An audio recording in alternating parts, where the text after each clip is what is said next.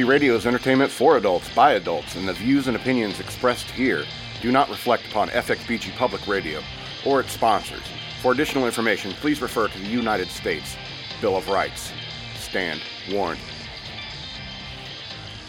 Hello and welcome to Shock Monkey Radio. I'm the Madman. How you doing out there, everybody? You uh, you scared of the coronavirus? Are you? You you've been fighting people in supermarkets, have you? Oh, you stupid, stupid people. You have you have more danger of opiates, dying of opiates these days, okay? A lot of people co- contract this coronavirus, this COVID 19, the Wuhan virus, the yellow scourge, as uh, Andrew Klavan calls it. The, uh, it's, uh, it's, uh, it's, not, it's not that fatal. You know, people are saying, like, maybe in Wuhan, the, um, you know, you know, there it had some sort of uh, viral, you know, pathology lab or something like that, and they're kind of engineering these biological super weapons.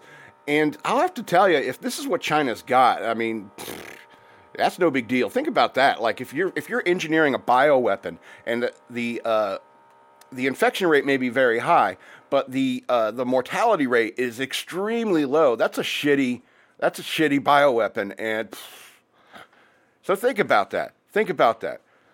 You have you you are more likely probably to get hit uh, hit by a car or get into a car accident. Oh, EK has something to say. Um, only only a minor thing. Okay. So like the you know, the mortality rate is really low, and it's also very specific. Like it's like the elderly, The and elderly. people with people with like heart problems or weakened immune systems. Yeah, it's not so much It's- kids either. It's like survival of the fittest is attacking, and people are panicking. Yeah, well, it makes you wonder: is this the kind of uh, uh, pathological agent that China's been working on, or just they they really hate old people? They really, yeah, they really hate the boomer generation. They're mad. Maybe that's what it is. Uh, some young millennial scientist going, "Okay, boomer." Yep. Exactly. Whatever. It's just boomers. I'm I'm sorry, boomers, if you listen to this podcast, but uh, you probably don't. You you don't even know what podcasts are. sorry. Uh, yeah. So we usually start with our weekends. What's been going on with me? Oh, I've been I've been getting a zit in the inside of my ear because I'm a dirty white boy, and uh, and I'm wearing ear pods all the time. And you know how it is if you're a dirty white boy. Dirty white boy. It has to happen. The um, if you're a dirty white boy, you may get a zit in your ear. So now I, I know this might be gross and stuff like that, but you know you don't want to mess with it too much. You don't want to mess with it too much because you know that thing. If you like try to pop it on your own, that's like almost like it's almost like uh, slitting your wrists. It's like sometimes you don't know if you have the will to actually cut deep enough into your wrist. You know, sometimes you have that thought, and sometimes you have that thought. It's like I don't want to be the one who sets this thing off. I would rather wake up in the middle of the night like I heard a gunshot, and I wake up and it's like, oh, my my ears all gooey. I I missed it. That's the best. That's the best thing that can happen when it comes to a zit inside your ear. So uh, I'm sorry for getting a little gross, but hey, it's happened to us all, right? Unless you're not a dirty white boy. What else? I've been catching up on Netflix. So I watched this really great, really great movie on Netflix, and I highly recommend it to you. It's called Freaks. Now, it's basically it's in this world where super superpowers develop.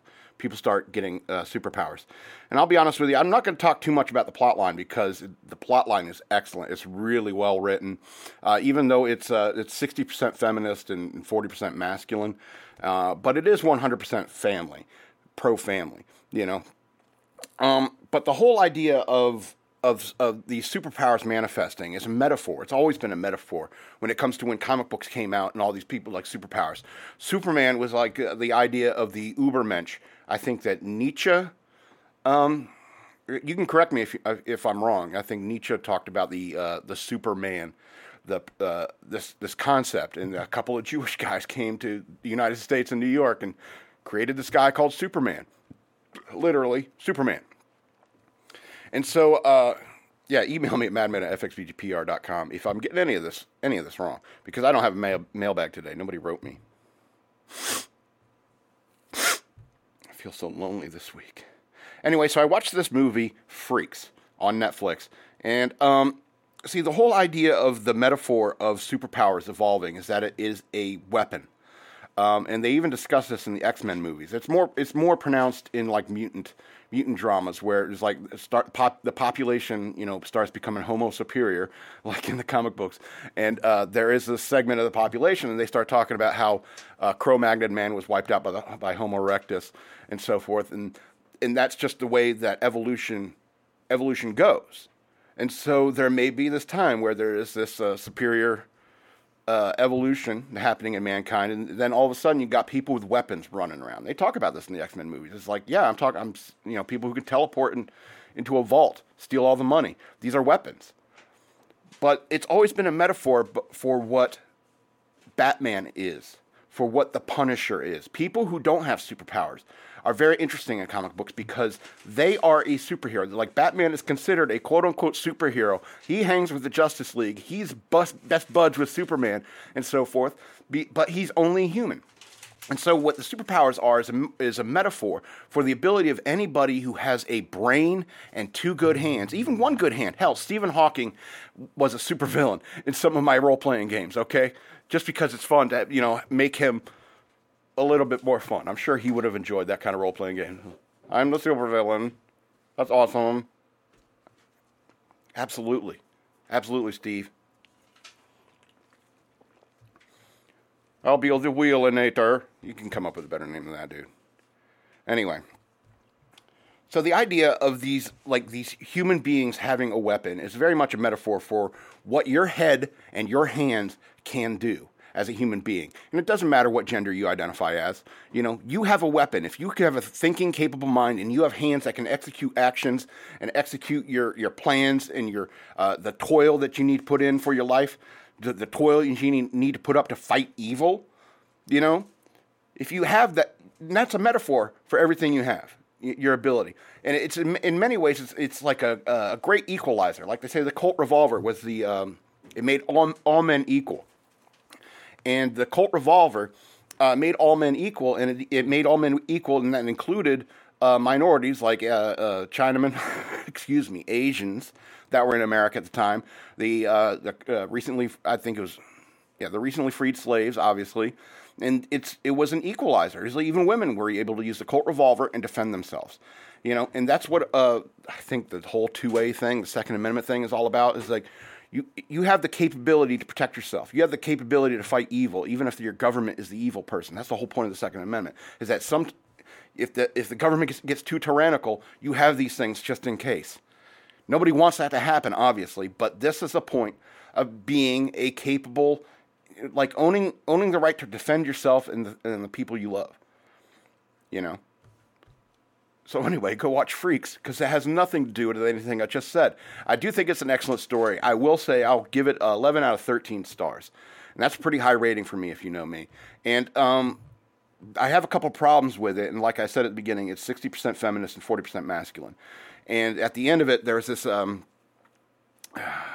a couple times where uh, the dad said, "Hey, you shouldn't do that to the daughter," and he's right. She shouldn't be doing that you, you shouldn't be doing that, little girl. I don't care how powerful how powerful you are or anything like that. You shouldn't be doing that. So I gave it 11 of 13 stars, um, and it's minus two stars for making me think that uh, overtaking anyone's free will is ever justified.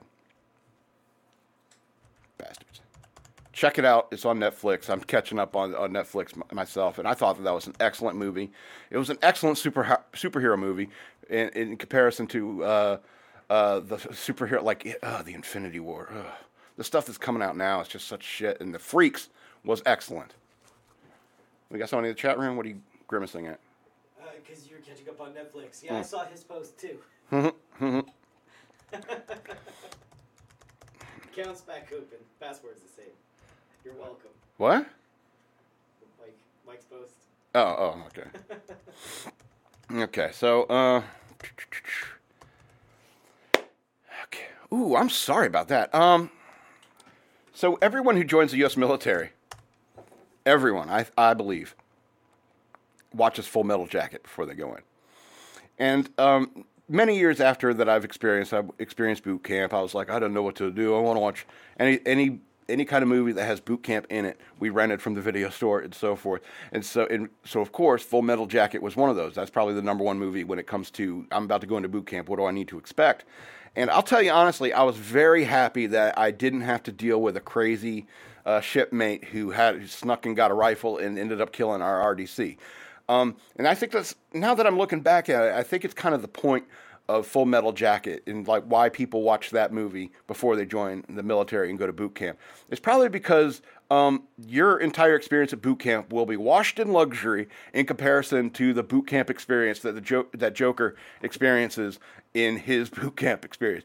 Now, there was a hard cut between like it went straight to Vietnam after Arlie Lee Ermey got shot in that movie, and but knowing what I know about the military, I mean, Joker must have had been sitting around for like six months as a trial and everything like that, showing up as witnesses, going to the judge advocate general and all that, and, and uh, having to talk to people, uh, uh, give his wit- witness testimony and stuff like that. It must have been a nightmare getting over. but all of a sudden, boom, you're in Nam. Whatever. And so I think that that's, that's kind of the point of Full Metal Jacket is that like only Stanley Kubrick could come up with the worst possible outcome for a boot camp experience ever, and, and that's why I think people could look back at that movie, especially if you if you served in the military, you could see that like how different your boot camp experience was than Joker's, and so uh, I, I'm not saying that people were punched or anything like that in um in boot camp when I was there. I don't I don't know the la- when they stopped doing that. Um, there was a time where they would punch you and stuff like that, especially if you're out of line. And uh, in many ways, uh, I, am not against that at all. But um, when I was in boot camp, there was nobody punching anybody. There was no RDCs punching anybody. Um, I did see an RDC with a black eye in boot camp, and so it made me wonder. It's like some some recruit stole on them, and then all of, now they have. So if like somebody aggresses, like if a recruit attacks physically attacks an RDC, then it's hands off. You do it to take them down, whatever it takes to subdue them. And then they throw him in jail and gets a dishonorable discharge, and like good luck getting a job other than washing dishes ever again. So I think about I think about those guys sometimes who joined who joined went in the Navy or went in Marine Corps or something like that, and just had enough one day, and just like you don't know who I am, you don't know where I've been, you don't know what I've seen. I'm from the streets, and then you steal on them, and the next thing you know, you got to be a criminal. You got to be. Because there's no other lucrative career path for you if you get a dishonorable discharge. I'm sure you can become an entrepreneur, you know, off your drug proceeds and so forth. You can invest in other things like vending machines or maybe an ice cream truck. Not that I know anything about criminal enterprises. So that's just my opinion on Full Metal Jacket. Just the first part of it, the boot camp part of it. Ooh, spoiler alert. Kristin shot JR. Now, I think it was uh, what was interesting about Kristin. Uh, I know. I'm sorry to ruin it for you, but Kristin Kristin shot Jr. I know you. I know you're probably thinking it was probably Vaughn. Uh, what's her name? Mary Sue or Sue Ellen? What's her name? Hold on, let me. Sue, Miss Ellie. Vaughn. I see. I had to look this up. I don't even know if I got this information right uh, because I was a I was a young kid. This was uh, the the I think 1980 when um, Jr. got shot on Dallas. And over that entire summer, I think it was for May sweeps. So it was, it was uh, Jr. got shot in May, and you had to wait until the fall, you know, until the new season in the fall to find out what the hell happened to Jr. Who shot Jr. And so for that entire summer of like 1980, everyone was speculating who shot Jr. It's probably Vaughn. I think it was Vaughn. It was like no, it's, I, I think it was Kristin. Those people who was like who were on the Kristin team, they're probably like mm, they were smug for a year at least. After that, but it was seriously, it was on magazines. It was just like everyone was talking about it. It's like speculating upon who who shot Jr. And you know what? We we consumed our entertainment at a different pace back then. You know, you you couldn't in in like 1980s, in like 1980, um, when everyone's talking about oh Jr. got shot, and they're like and you're like, oh, everyone's talking about JR. I better figure out what the hell this is all about. I, I want to f- speculate on who shot JR. But you couldn't go back and binge the, the previous series. You had to wait for like reruns. You had to wait for like uh, rumors you heard from somebody else who actually saw an episode that said, this is why I think that Vaughn is the guy who shot him. And so it's, it's, it's it's way different these days. You know, if Dallas had come out today and then all of a sudden, you know, they drop the, you know, see whatever season it was where Jr. gets shot, then all of a sudden, you know, you're sitting there, you, you're in like three episodes, and you get a text message or a or a, a Twitter alert from some friend posting like hashtag Dallas, hashtag uh, Kristin shot Jr. And you're just like, what the fuck am I even watching this season for? It was way different back, back then. You couldn't have spoiler alerts because nobody knew. If they did know, I'm, I'm sure that even the writers, if they had a speculation up to that point, I guarantee you the studio was like, even this shitty ass soap opera community, telling them, it was like, don't spill any of these ideas. And they probably didn't even write who the culprit was until later on in the summer. I'm guessing. I don't know. I don't know any insider Hollywood writers. If I would, I wouldn't. Yeah, I'd probably still be here. I don't want to be sitting there forced to like, well, we have to include more women in this. We have to include less white people, less straight men.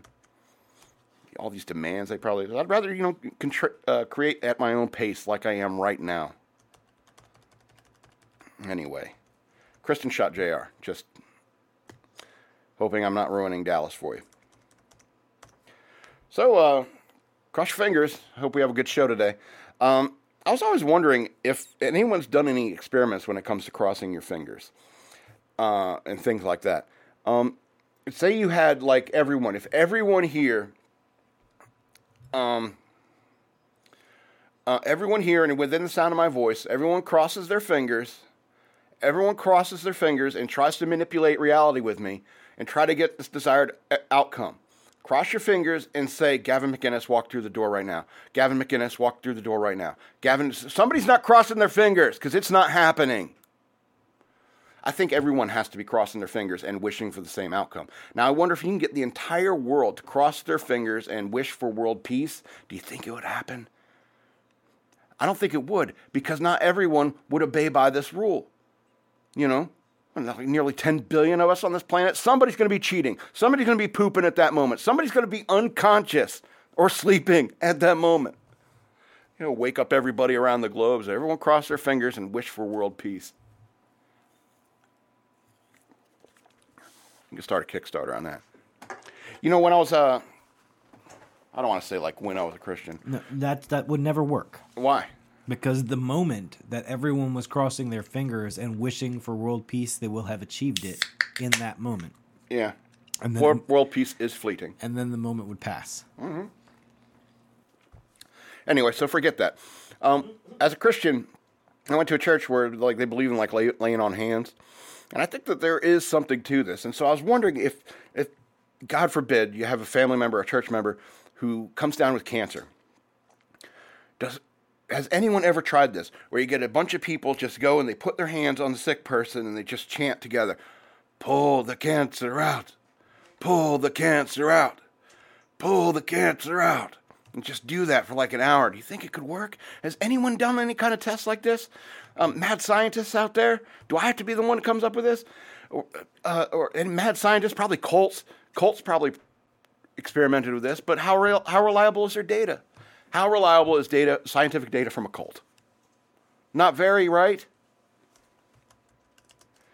But I've always wondered, is like, has anyone ever tried to do this kind of research? So, funny story. The Nazis actually did some really good research uh, from doing horrible, horrible experiments on people that led to breakthrough, breakthroughs in medical science, but it's not really public talk, talked about. Yeah. Very proudly by uh, by the U.S. in particular. But significant strides in medical breakthroughs. Yep. Because of their experimentation. Anyway. But here's the flip side of this coin.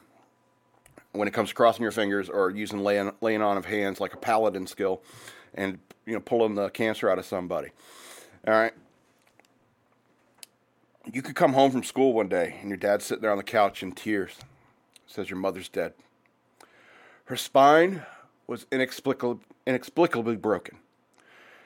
Did you or your sister step on a crack on the sidewalk at all today? So, uh, fingers crossed. Watch those cracks, ladies and gentlemen. You love your mother, don't you? I do. but I'm stomping on cracks every day. Nothing ever happens. I'm kidding, Mom. Love you. Our one live watcher, listener. I'm sure hundreds will see this in post. Maybe like 20 years from now. Ugly, chubby guys with bad teeth will come into like being sexy again. Come back around one day, and then people will be like uh, flipping their bean. Ricky, Ricky Gervais is working on it hard, bro. Yeah. He's working on it hard. Try to try to. I'm bringing ugly back. oh man. Okay. Uh, you ever play a game called Wing Commander? Privateer. I hated the Wing Commander series.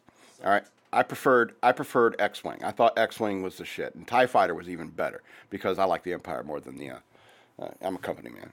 Sorry. Um, I, I like the Empire more, but uh, I like Tie Fighter and I liked X Wing, and I thought those were superior space combat games.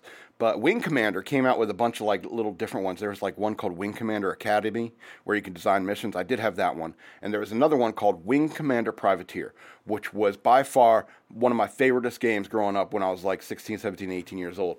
Um, the early 90s and you had to use your expanded memory and you had to get the, the right amount of expanded memory to get the auto exec back that file you remember the auto exec back you probably don't uh, EK, EK is nodding. Oh, yeah, I remember that. Config, config.sys, yeah, what a pain in the ass. Uh, uh, agreed. And so in those days, like there was this game called Wing Commander Privateer. and it was by far my favorite because there was never really any kind of video game that was like a Han Solo game where the Han Solo is like you have your own ship, you know, maybe a crew, but in this game you didn't have a crew. You have your own ship and you could you could, you know, grab commodities and like sell them somewhere else. It, different systems and so forth. You know, take you could take mercenary missions, you could take uh, uh, merchant missions. They want you to like take you know take this um, tungsten, you know, or this iron, you know, to to Perry Perry uh, Naval Base. I remember these places.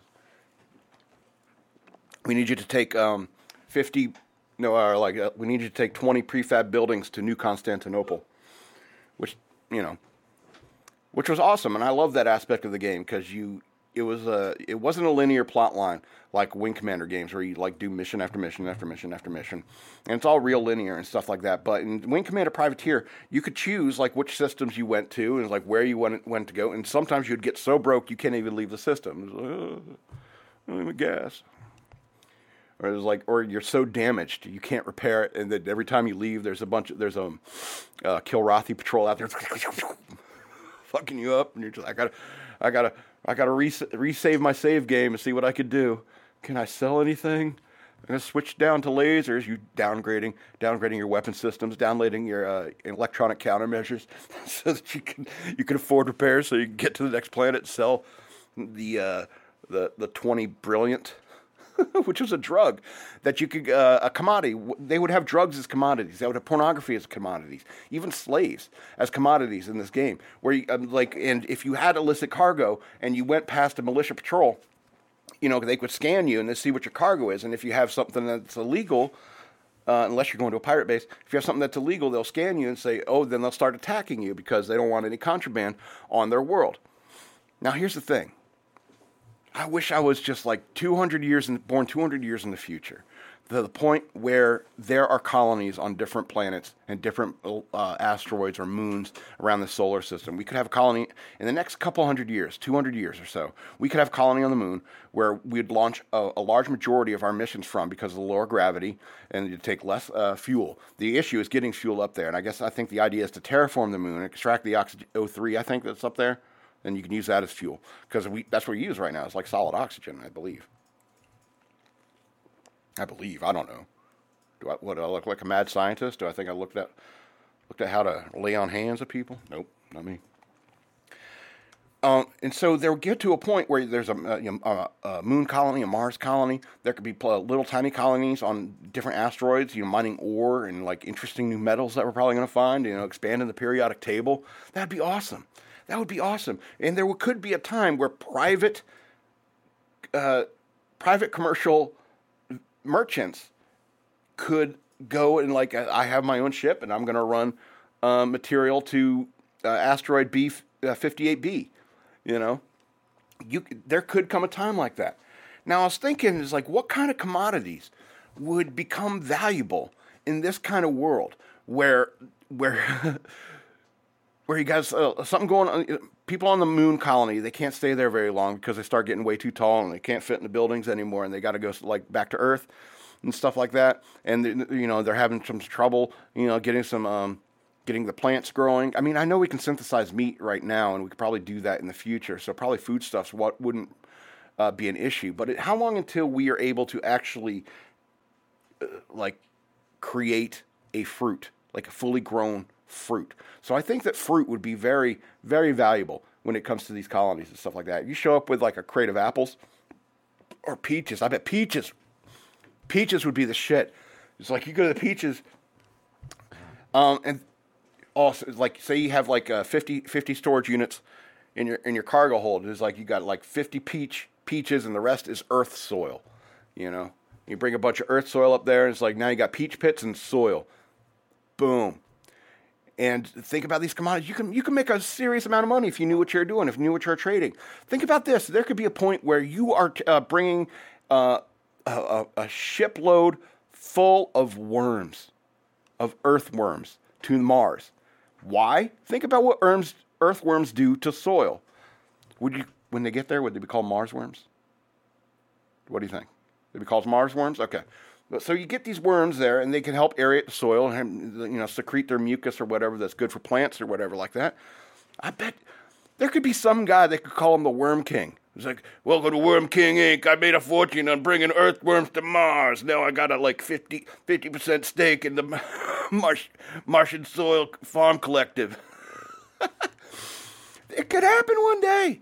It could happen one day, or you can get like a shipment of uh, New York strip steaks could be shipped out there, and the and the rest of your cargo, you got a bunch of New York strip steaks and the rest, uh, New York strip steaks, and you got some uh, distillery and brewing equipment because people people are going to want to drink, right?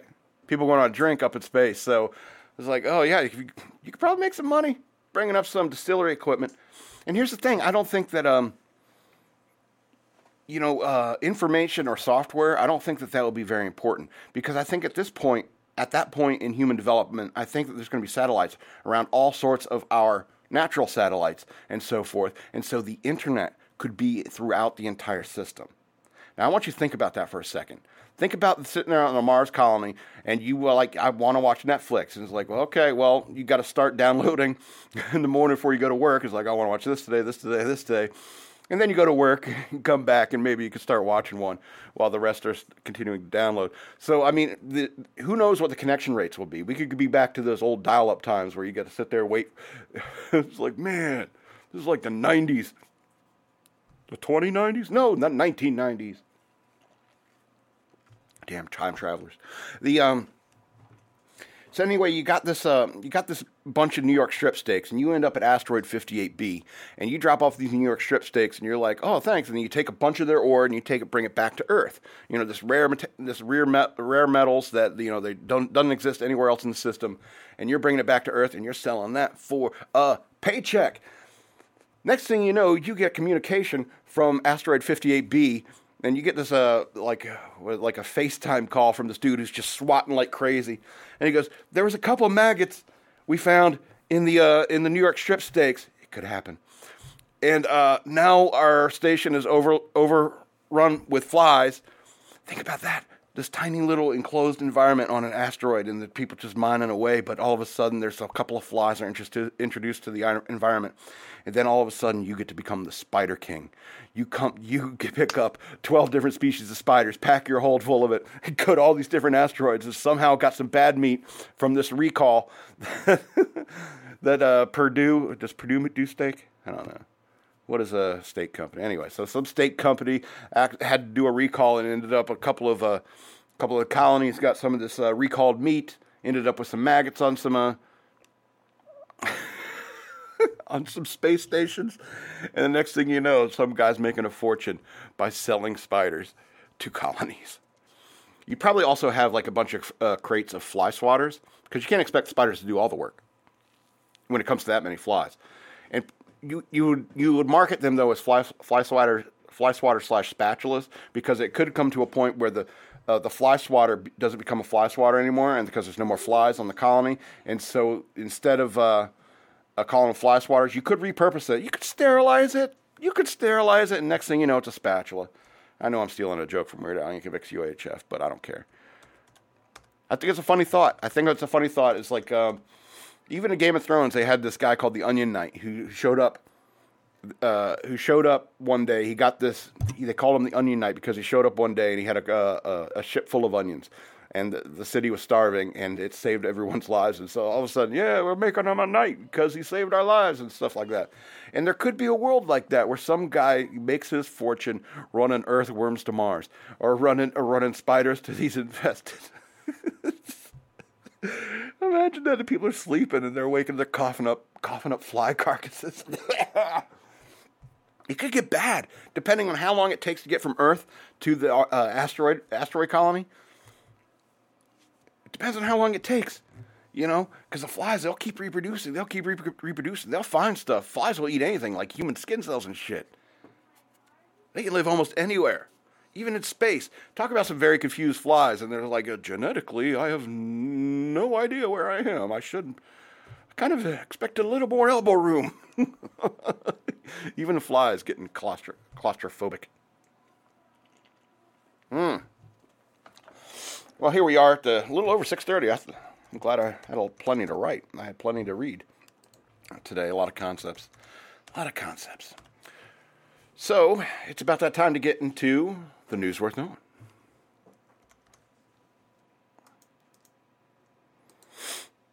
Okay, so um, Joe Biden on video lashes out at Detroit worker in profanity laced gun dispute. I got a lot of feelings right right off the bat, so uh, I'm not going to go into it but I'm just going to read the, the, the, article right here. Former Vice, Vice President Joe Biden got into a heated and profanity laced argument with a wor- worker at the Fiat Chrysler auto plant in Detroit on Tuesday. That's today. After the individual accused the Democratic presidential candidate of trying to take away his Second Amendment rights. You're full of shit. I support the Second Amendment, Biden shot back, stressing he's not going to take guns away. The worker t- then told Biden, You're working for me, man. And Biden's, excuse me, and told Biden that he saw an online video supporting his claim that Biden is hostile to the Second Amendment. Woo, burpee, burpee, burpee. Biden, pointing at the individual as they were mere inches apart in the crowd, said he's not working for him and told him he not to be such a horse's ass. Biden, at one point, mistakenly referring AR-14s to AR-14s, went on to press the individual to acknowledge that machine guns are illegal. Biden appeared, uh, appeared to then misspeak in saying the AR 15s are illegal before questioning why anyone needs 100 rounds. The, the dispute, they usually come in packs of 50. Why? Depending on the caliber, obviously, but usually they're like packed in 50. That's just two boxes. I don't know. Restricting ammo. Why don't you do that? Anyway, the um, the dispute was caught on camera cameras everywhere these days, happened at the Fiat Chrysler plant as Biden stumped for votes in Michigan, the biggest prize among states voting Tuesday, with 125 delegates at stake. Biden earlier told the workers, You made me a hero when I was getting a lot of heat for the bailout, the rescue. You guys saved management. Management didn't save you. He also called the workers the best damn workers in the world. Sanders campaign manager Faiz Shakir uh, quote tweeted a, a video of the interaction from a CBS reporter on Tuesday that was shared by GOP Rapid Response Director Steve Guest simply by saying, oh no. That prompted a response from Symone D. Sanders, senior advisor to Biden campaign. That's weird. Said th- this was this was predictable. Ooh. Biden was previously criticized for apparently offering former presidential candidate Beto O'Rourke a gun control role in his administration in a pre Super Tuesday rally. O'Rourke said last year on the campaign trail, Hell yes, we're going to take your AR 15s, your AK 47. Uh, quote, I want to make something clear. I'm going to guarantee you this is not the last you're seeing of this guy. This is what Biden said of O'Rourke. Uh, you're going to take the gun problem with me. You're going to take on the gun. Uh, you're going to take care of the gun problem with me. You're going to be the one who leads this effort. He said of O'Rourke. I'm counting on you. I'm counting on you. We need you badly. Um, so yeah, this guy in Michigan, in Detroit, Detroit's liberal as fuck, but people still want to have their guns. You know, it doesn't matter how liberal you are as a person. You should have the right to defend yourself. You should have a mutant mind and be able to shoot mind bullets at people. But if you can't do that, there are regular bullets you could shoot at people. And here's the point, you know, Biden his association what he said with O'Rourke that does concern people who are moderate moderate liberals who don't want their guns taken away. And a lot, even a lot of those moderate liberals are scared when Beto O'Rourke was like, "Hell yes, we're going to take your guns away." It was like, "Whoa, pal, over my cold dead body," you know. And these are like, it's like I love Obama, like serious liberals who are like, "No, that's where I draw the line." Now, I Biden is just gaffe after gaffe after gaffe after gaffe, and it is really sad. People need to quit shoving him out there.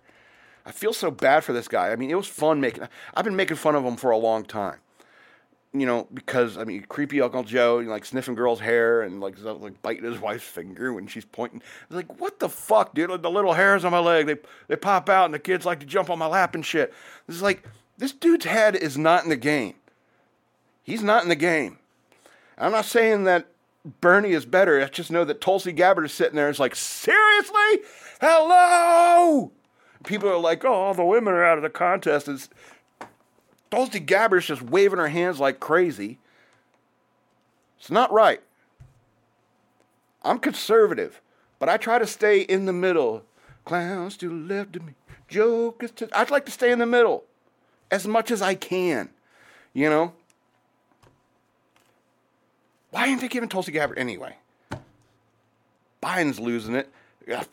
Bernie Sanders, he lost it years ago when Russia gave him a shitload of cheddar. Guarantee you that's where his money's from. Anyway, let's talk about Corey Feldman for a second. Um, anyway, Corey Feldman distraught after rape of two Corey's film, uh, no shows online. Quote, everybody here saw what happened. Um, I out, did. you saw what happened? I, I, I was looking for it and couldn't, wasn't able. Yeah. Was error 404. Like it got taken Yeah. down. Yeah. So this is from Los Angeles. Corey Feldman was supposed to release a new documentary on Monday intended to bring to light the names of the Hollywood players who allegedly molested and raped him in his late childhood and his late childhood buddy Corey Haim when they were kids. However, despite tireless, tirelessly promoting and hyping up the worldwide live stream of My Truth, The Rape of Two Corys, and simultaneously screening the film at the Directors Guild of America in Los Angeles on Monday, Feldman's flick never made it to Act 1 online as users immediately began reporting that they were receiving blank screens and infinite loading issues. For $20? For $20, viewers could log on to mytruthdoc.com and were promised the full documentary uh, on the live stream at 11 p.m., which would be followed by a Q&A panel afterwards, and then a second screening on Tuesday afternoon while awaiting the live stream. Uh, while awaiting the online stream to activate, Feldman tweeted from within the theater at the DGA. The film is starting in 15 minutes late. Is starting 15 minutes late due to the website crashing, which is actually a good thing. All in caps. All in caps. Once again, the film was met with technical difficulties after a brief conference with viewers in attendance. The decision was made to screen the film and deal with the repercussions later, Feldman told the packed room. After about 18 minutes, Feldman and company stopped the film and told attendees that the site uh, where the documentary was being hosted was under attack by hackers, preventing the world from seeing the film. Feldman smoke, spoke with Fox News. Feldman smoked with Fox News in the lobby. He, he smoked with Fox News in the lobby at the DJ. Believe these fucking hackers, bro? he spoke with Fox News in the lobby of the DGA following the film's closing and made it a point to address those who had paid to watch the documentary, only to be met with blank screens and numerous error messages. Quote, Well, everybody that was here saw what happened, so I don't think there's any confusion there, he said, lamenting the fact that a very small portion of people got to see the film. I don't know how uh, we're going to get people to see the film. We got to solve that problem first. Yes, some people have seen the film, and but the world who's waiting uh, has not seen the film, as far as I know. So I got to, I, I've got to really get to the bottom of it. Find out how we get this back online and how we get it to stream tomorrow properly at 12 o'clock without being hacked. Ugh, the way this guy talks is weird. Uh, the the willing whistleblower said he would be uh, li- will be will likely begin working on alternate alternative methods to allow uh, those who paid their hard-earned money to be able to ingest it, even if it means re- renting out theater space in order to show the movie. If we find we cannot stream it without being hacked, then we're going to have to field uh, field distribution officers who are going to figure out how to exactly get this thing, you know, picked picked up so they can play theatrically," said Feldman. I mean, it looks great in a theater, right? There's no reason why it can't be played in theaters because the country, uh, maybe we take the, the money and we four wall theaters. I don't know. We got to figure it, at, figure it out. Thank you for your time. I really appreciate it. Uh, so here's the thing. Yeah, I believe that somebody could have hacked, hacked them to try to get this, prevent this from keeping it out.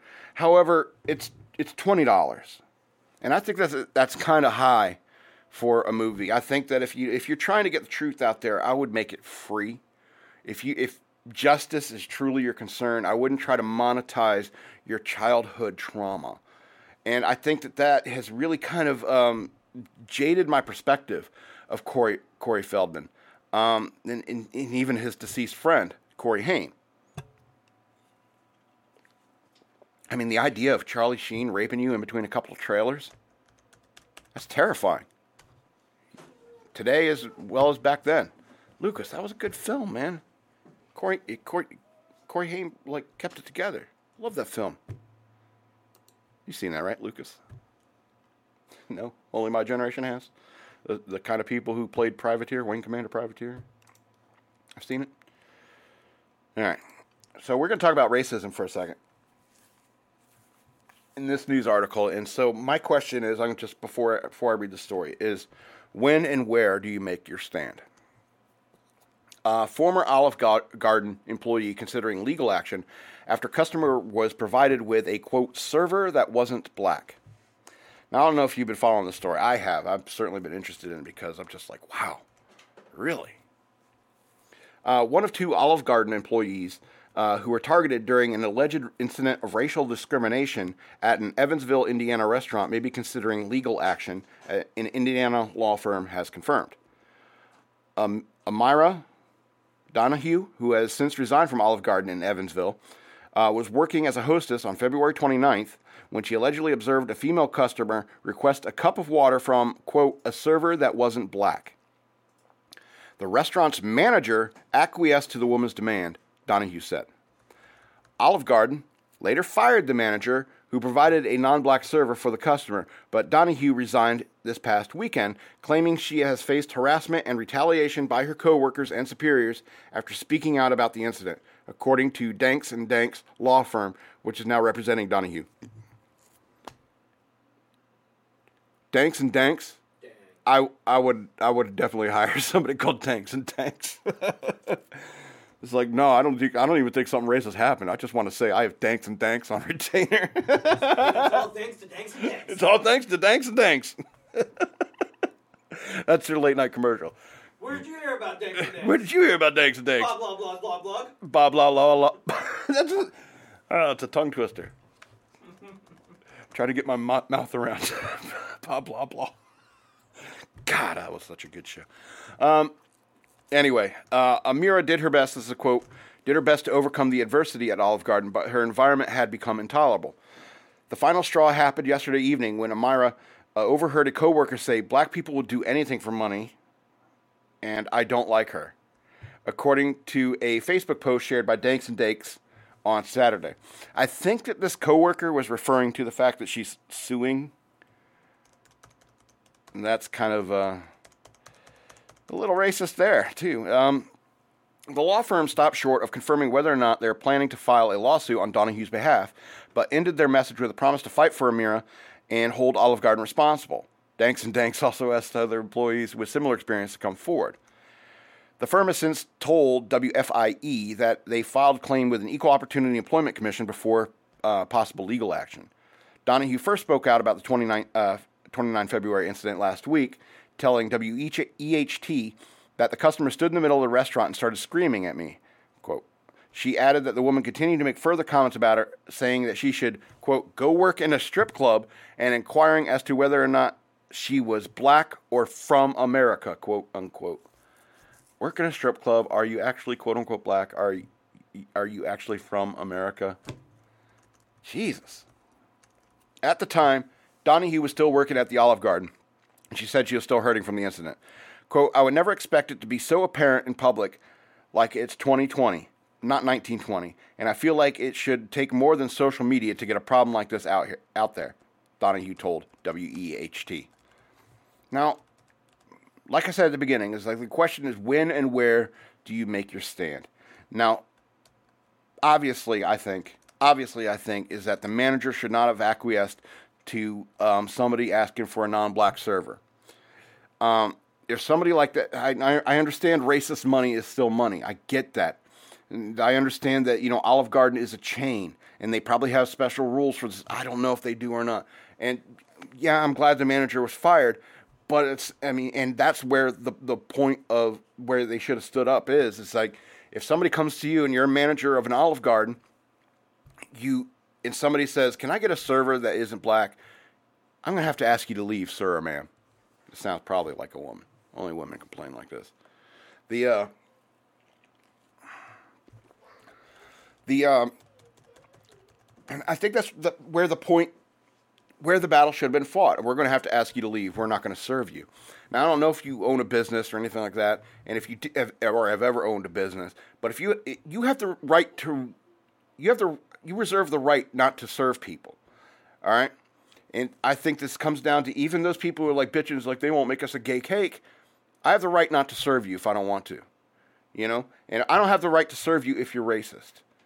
You know, I've, I reserve the right not to serve you for saying something so ridiculous. I mean, it's like we live in this real world. We live in a true Western society where we are truly tolerant. Don't let anyone, don't let these leftists, don't let these uh, people tell you like where there's some horrible racists everywhere. It's not. It's not like that. People like me read the story and they're like, I can't believe this is still happening. I can't believe that the manager didn't step step up and say, Hey, I don't care how much money you got or how much money you plan on spending. Get the fuck out. But then there would be a lawsuit. The, the customer would then cause a lawsuit. Why is everyone so fucking litigious? Anyway, let's get into something funnier. Let's get into something something a little funnier, and something that's stranger than fiction. So let me just uh, read the uh, read the headline and I'll let you let it stir around in your brain for a second. Pig swallows and poops pedometer. Sparks farm fire. How do you not click on that headline? How do you not? anyway, I am not. Jesus, Fox News. I use Fox News, and it's like the, first sentence has always got to be a joke. Talk about saving the bacon, you assholes. Anyway, firefighters in the UK were recently called to a fire in the pig pen that started in one of the, in the strangest of circumstances. Ugh, now we got to deal with the fire and rescue services joke. Fire and Rescue Service quipped on their Twitter Saturday, quote, should be an oink, not a tweet. Tadcaster Nars Bororo. What the fuck? Tadcaster and K N A R E S B O R O R O U G H. Is it a name? Naris Bororo. What the fuck, talking? Why do, why do you gotta why do you gotta give a special name to every ten feet in England? The fucking Middle Earth over there. Anyway, uh, anyway, anyway, these Tadcaster and Narborough crews, uh, fire crews attended a fire to four pigeons near Bramham. What the fuck? The fire at the northern, uh, the, the, the fire at the farm in northern e- England was caused by a battery-powered pedometer that was carried by one of the one of the pigs in order to prove it was free range, according to the firefighters. The pedometer was swallowed and then defecated by one of the other pigs, sparking the fire. Did it have to come out before it started? I don't know. Why didn't? What if the pig burned up? Ugh. Anyway, quote, after nature has taken its course, it is believed that the copper from the batteries reacted to the pig pen's contents in conjunction with the dry bedding, igniting, ignited burning approximately 75 square meters of hay. That's a lot. That's a lot of hay. Um, a hose reel was used to exting- extinguish the fire and save the bacon. Really? Like even the social media director of the fire department shouldn't be making jokes. I'm, I'm sorry. Am I wrong in thinking that? If you're if you work for fire and rescue, you shouldn't be making jokes on Twitter. I don't know. Just it doesn't seem to be in your wheelhouse. I don't think that's a skill you should have to be a firefighter. Anyway, Images tweeted by Russell Jenkinson, a crew manager of North Yorkshire Fire and Rescue Service. That's easy. See, that's easy. North Yorkshire. Showed firefighters dealing with the incident. No pigs were harmed in the bizarre fire. They got lucky then.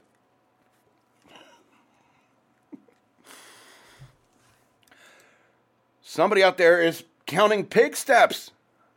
Can you believe that? Counting pig steps. Just to prove that it's free range, and it's not being cruelly treated. It's a fucking pig that'll eat a pedometer. Anyway, I'm going to move on to this next story. Uh, Chick fil A drive through worker who went viral shares why he's so positive to every person. A beloved Chick fil A employee said one interaction with a troubled customer changed the way he treats everyone. Jeremiah Murrill, a drive through worker at Chick fil A in Wilmington, North Carolina, known for his super friendly service and that puts smiles on faces, recalls one day when he talked to a woman in line out of ending her own life. Quote, this never happened to me before, and I had no idea like how to respond. But I stayed calm and I was like, you know what? Let me just talk to her and make sure this doesn't happen, he told Good Morning America. Little moments, he continues, little moments like a smile can really change your day.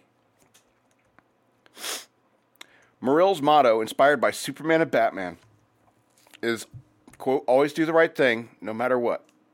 He said, I'm always, I always say I'm a superhero just with an invisible cape. Sorry. That, that gets me every time I read it. The loyal customers, including to- Toya Lyles, forgive me if I'm misspelling, mispronouncing your names, certainly agree. She posted this video of him. He's just the like the greatest Chick Fil A guy ever. Uh, quote: The world needs more people like Jeremiah. Lyles told uh, Fox News. His po- positive attitude and his exhilarating spirit can brighten anyone's day. Muriel, one of five sibling- siblings employed by the Wilmington location, got more kids than Mrs. Wayans, uh, told WWAY he hopes to one day own a franchise and plans to continue serving the community. Oh yeah, that guy's going to get promoted for sure, definitely. Uh, I'm so humbled. This uh, Muriel Muriel said, "quote I am so humbled by the attention this video is receiving." Um, I just want to help people in any way I can, so seeing someone's day transformed by little kindness is amazing.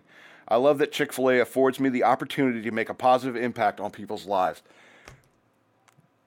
You're going places, bro. You're going places. You know, a lot of people look at a job. There are tons of millennials these days that look at it like a job, like at Chick Fil A, like fast food kind of job, where you just like it's like I, you know, I can phone it in. It's like who gives a shit? You know, X, you know, seven dollars an hour. Who gives a shit? Eight, what do they get? I don't know, like eight, seven, eight dollars an hour, around there. A lot of them go, don't give a shit. And I think that that's a problem. I think that's definitely a problem when it comes to the service industry. But even here in our town, I'm sure even in your town, you have somebody at one of these fast food places somewhere that really gives their job 100%. There's a Burger King not too far away from here, and there's a guy that he's always upbeat and he's always he's very much like this kid, you know. Very upbeat, and he's taking his job seriously and trying to give you the best experience possible, even if it's the shittiest fast food joint that ever existed. There are tons of hard, hard charging people out there that want to do well in life. And people like this need to be celebrated. They need to be put forward. It's like, this is how you do your shitty job. I do a shitty job and I try to do it well.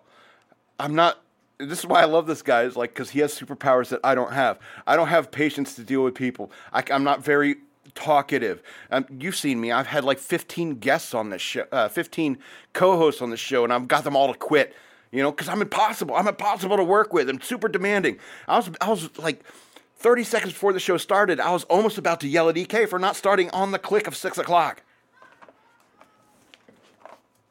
But I couldn't, I don't think we could have fought all the way through the first 15 minutes of the show. So here's my point. Even if you have a shitty job, you do it well. You do it well.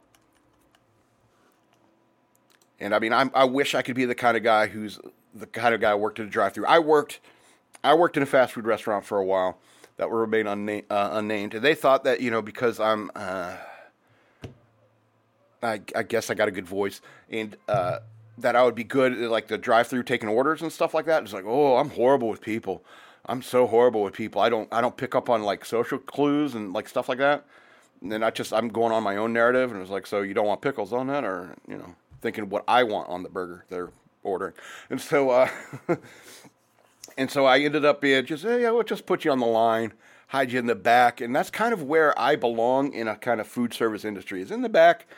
I could I could put some ear, ear ear pods in or something like that, and just do you know, repetitive tasks, wash dishes and stuff like that. I'm good at stuff like that. Repetitive tasks, I'm really good at, really good at, really good at, really good at.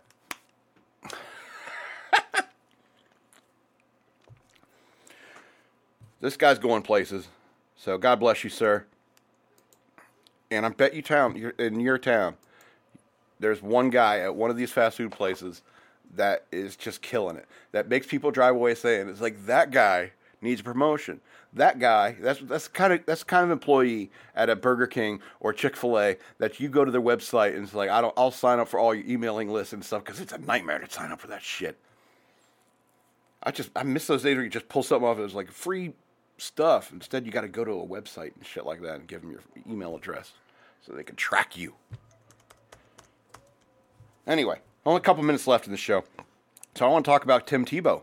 Uh, he said Tim Tebow said he'd rather be known for saving a lot of babies than winning the Super Bowl. Excuse me, burp. Uh, former NFL count, quarterback Tim Tebow said he'd rather be uh, known for saving babies from abortion than for his achievements. Oh, excuse me, than for his achievements on the field. Tebow, a Christian athlete who is currently a professional baseball player, spoke to an audience of about uh, 1,200 pro lifers at a fo- football themed banquet for Kansas, Kansans for Kansans for Life earlier this Monday, according to National Rights Right to Life News. Quote, it really does mean more, more than winning the Super Bowl. Tebow, who won Heisman Trophy and led his team to two college national championships, told the crowd one day when you look when you look back and people are talking about you and they say, "Oh my gosh, what are you going to be known for? Are you going to say the Super Bowl or we saved a lot of babies? So it just goes to show you Super Bowl uh, football is irrelevant. It doesn't matter. It doesn't matter who wins. Any sport, it doesn't matter who wins. If saving lives, that matters. You know? That Morrell guy at Chick fil A, if he talked one person out of a suicide, he's done way more than Tim Tebow. But I think he'd lose in a fight to Tim. The the issue of abortion is part personal is a personal part of T-Bone's own story, as his mom shared in a two, uh, 2010 Super Bowl commercial for Focus on the Family, calling him her miracle baby. He recounted that story at the pro-life banquet. You see, my mom 32 years ago, ago had doctors tell her she needed to abort me because if she didn't, she was go- it was going to cost her her life. And they didn't even believe that I was that I was a baby. They thought I was a tumor. But he added, when when I was born, they found out the placenta wasn't actually attached. So the doctor looked at my mom after 37 years of being a doctor and said, This is the biggest miracle I've ever seen because I'm not sure how he's alive. That's a very good point. I am so grateful for that my mom trusted God with my life and her life. Tebow, 32, whose name means to honor God, shared how his parents prayed that uh, that he, would be a preacher, but instead got a quarterback. But the man who was mocked for Tebowing, uh, uh, uh, mocked for Tebowing, wearing John three sixteen on the eye, black has been a preacher in his own right. What the hell? Jiggle the mouse there for me. But the man who was mocked for Tebowing and wearing uh, John three sixteen on his eye black has been a preacher in his own right. Okay, I get it now. Quote. What you're doing here matters, he concluded. You're fighting for life. You're fighting for people who can't fight for themselves. And my question is to you Are you willing to stand up in the face of persecution, in the face of adversity, in the face of criticism, when other people are going to say it's not worth it, and when other people won't stand beside you? Yes, Tim! Yes, Tim, I'll follow you! I'm coming, Tim! I got, I got to finish my show first. Sorry, I got to finish my show first. Yeah. So um, here's the point: It's like uh, I think that that's great. I know you may have different opinions about abortion, but I'm I'm for one am pro-life. I am against baby killing. And I'm glad that we got people who are coming out, like these celebrities that are being more bold. These conservative celebrities are being more bold. It's not just James Woods and Norm Macdonald anymore. You know, you're getting some real, real people like Justin Bieber, Kanye West, Tim Tebow. You're getting these real people who are standing up for their conservative beliefs, and I think that that's great. I think saving baby lives is always great. It's seven o'clock. We got other shows coming up on FXPG Public Radio. I have to tell you that if you want all of our content, all of our video content. All you have to do is go over to patreon.com slash shockmonkeyradio. Three bucks a month. Get you access to everything behind the paywall. It's like all of our video content, uh, like even some special stuff that I've done extra from our shows that I put on podcasts. Be sure to go to my YouTube channel. Search for the Madman lowercase. That's three words. Madman is one, is one word. It's denoting insanity, not anger. And lowercase is actually the word lowercase, L O W E R C A S E. The Madman lowercase, or just search, search for Shock Monkey Radio and tell your friends. Tell your friends to subscribe to this podcast because it is hilarious and I talk about crazy, stupid shit all the time. All the time. Now, I'm going to go shut up for a week. I'm the Madman and I love you.